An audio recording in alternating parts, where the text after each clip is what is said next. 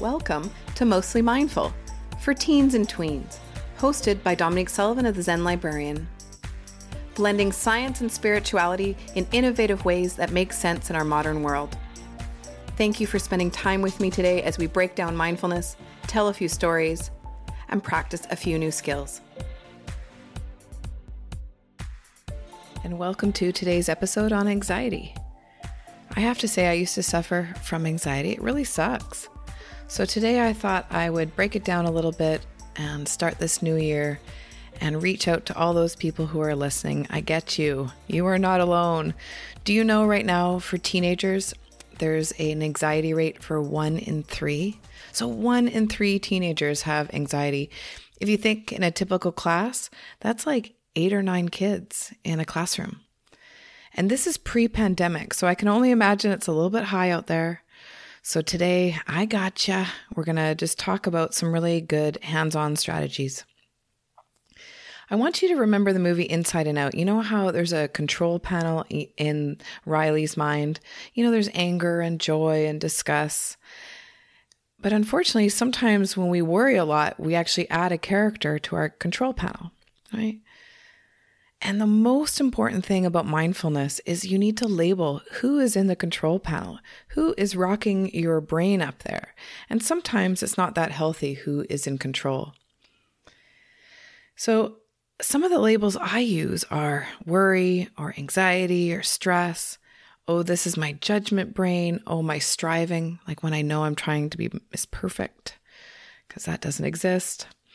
Sometimes I have a busy mind where I'm like, I got to go do this, and then I got to do this, and I can't settle. So the more that I label it, the more I bring mindfulness to each moment, the better each moment can get.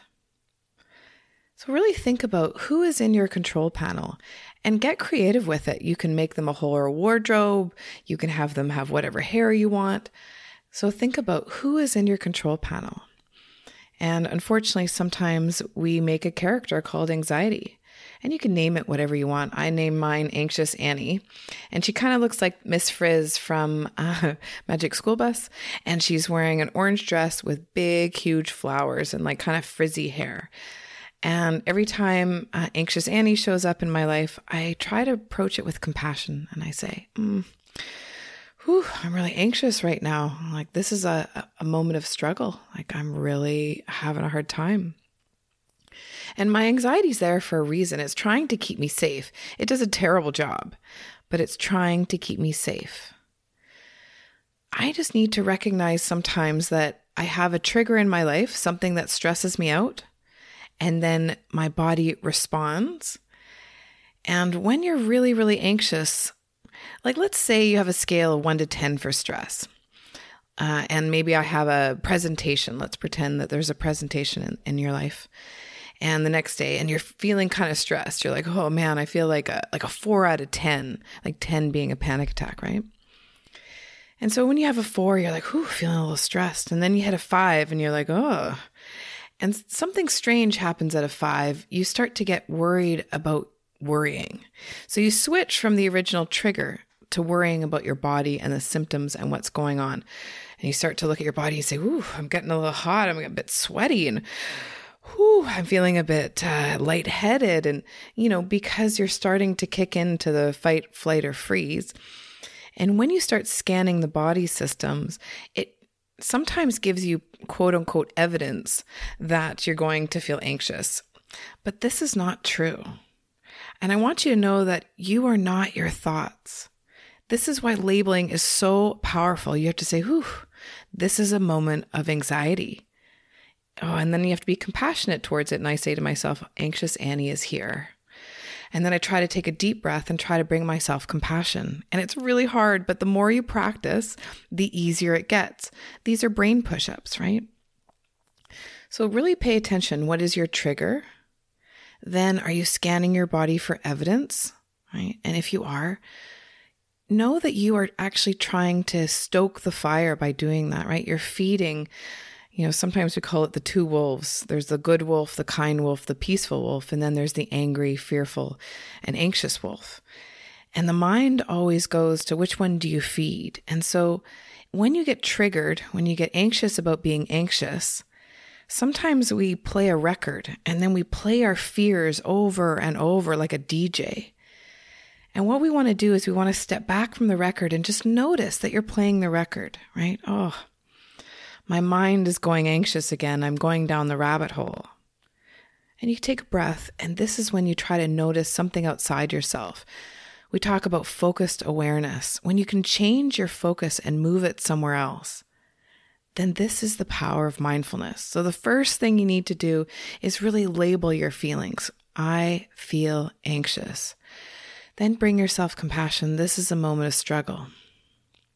Then bring yourself the understanding that you are so not alone.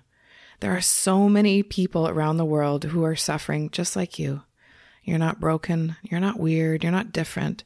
You're just in a moment of suffering.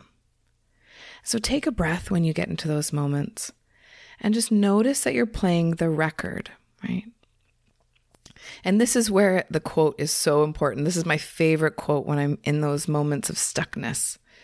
I say to myself, this feels real, but it's not true. So I may look at my body and say, ooh, I feel really dizzy. I don't know what I'm going to do. I'm feeling really anxious.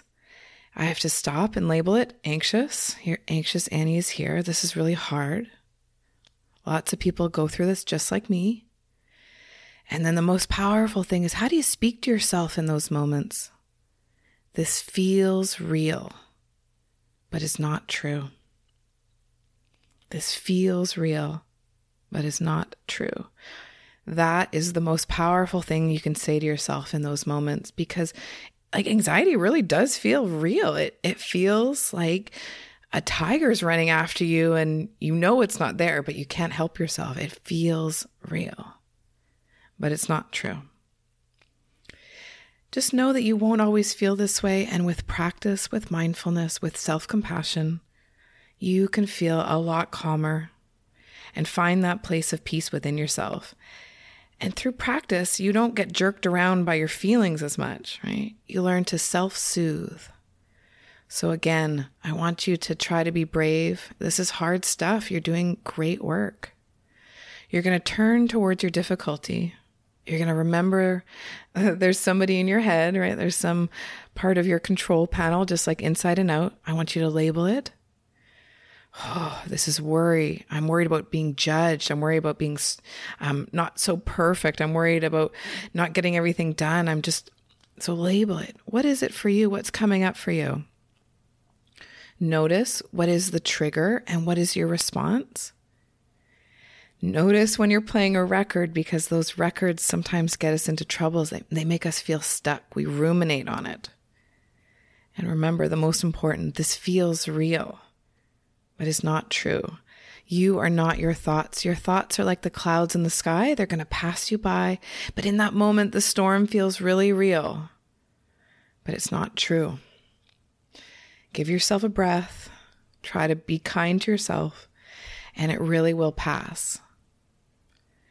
In the next practice, we are going to really look at a, a practice of meditation. And the more that you practice in meditation, the more you're able to bring it into your life, into the classroom, into those moments of struggle when you have to do a presentation or when you have to tell your friend they're not being so nice to you. These are tough things sometimes we deal with.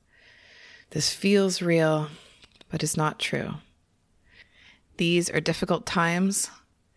Thank you for making time for yourself, showing up, and doing the very best you can. I hear you out there. I am practicing my tools like crazy, and I just feel so blessed that I have this practice and that I've been doing it for close to twenty years. And thank you for coming and letting me share my knowledge with you today. Good luck, and we'll talk soon.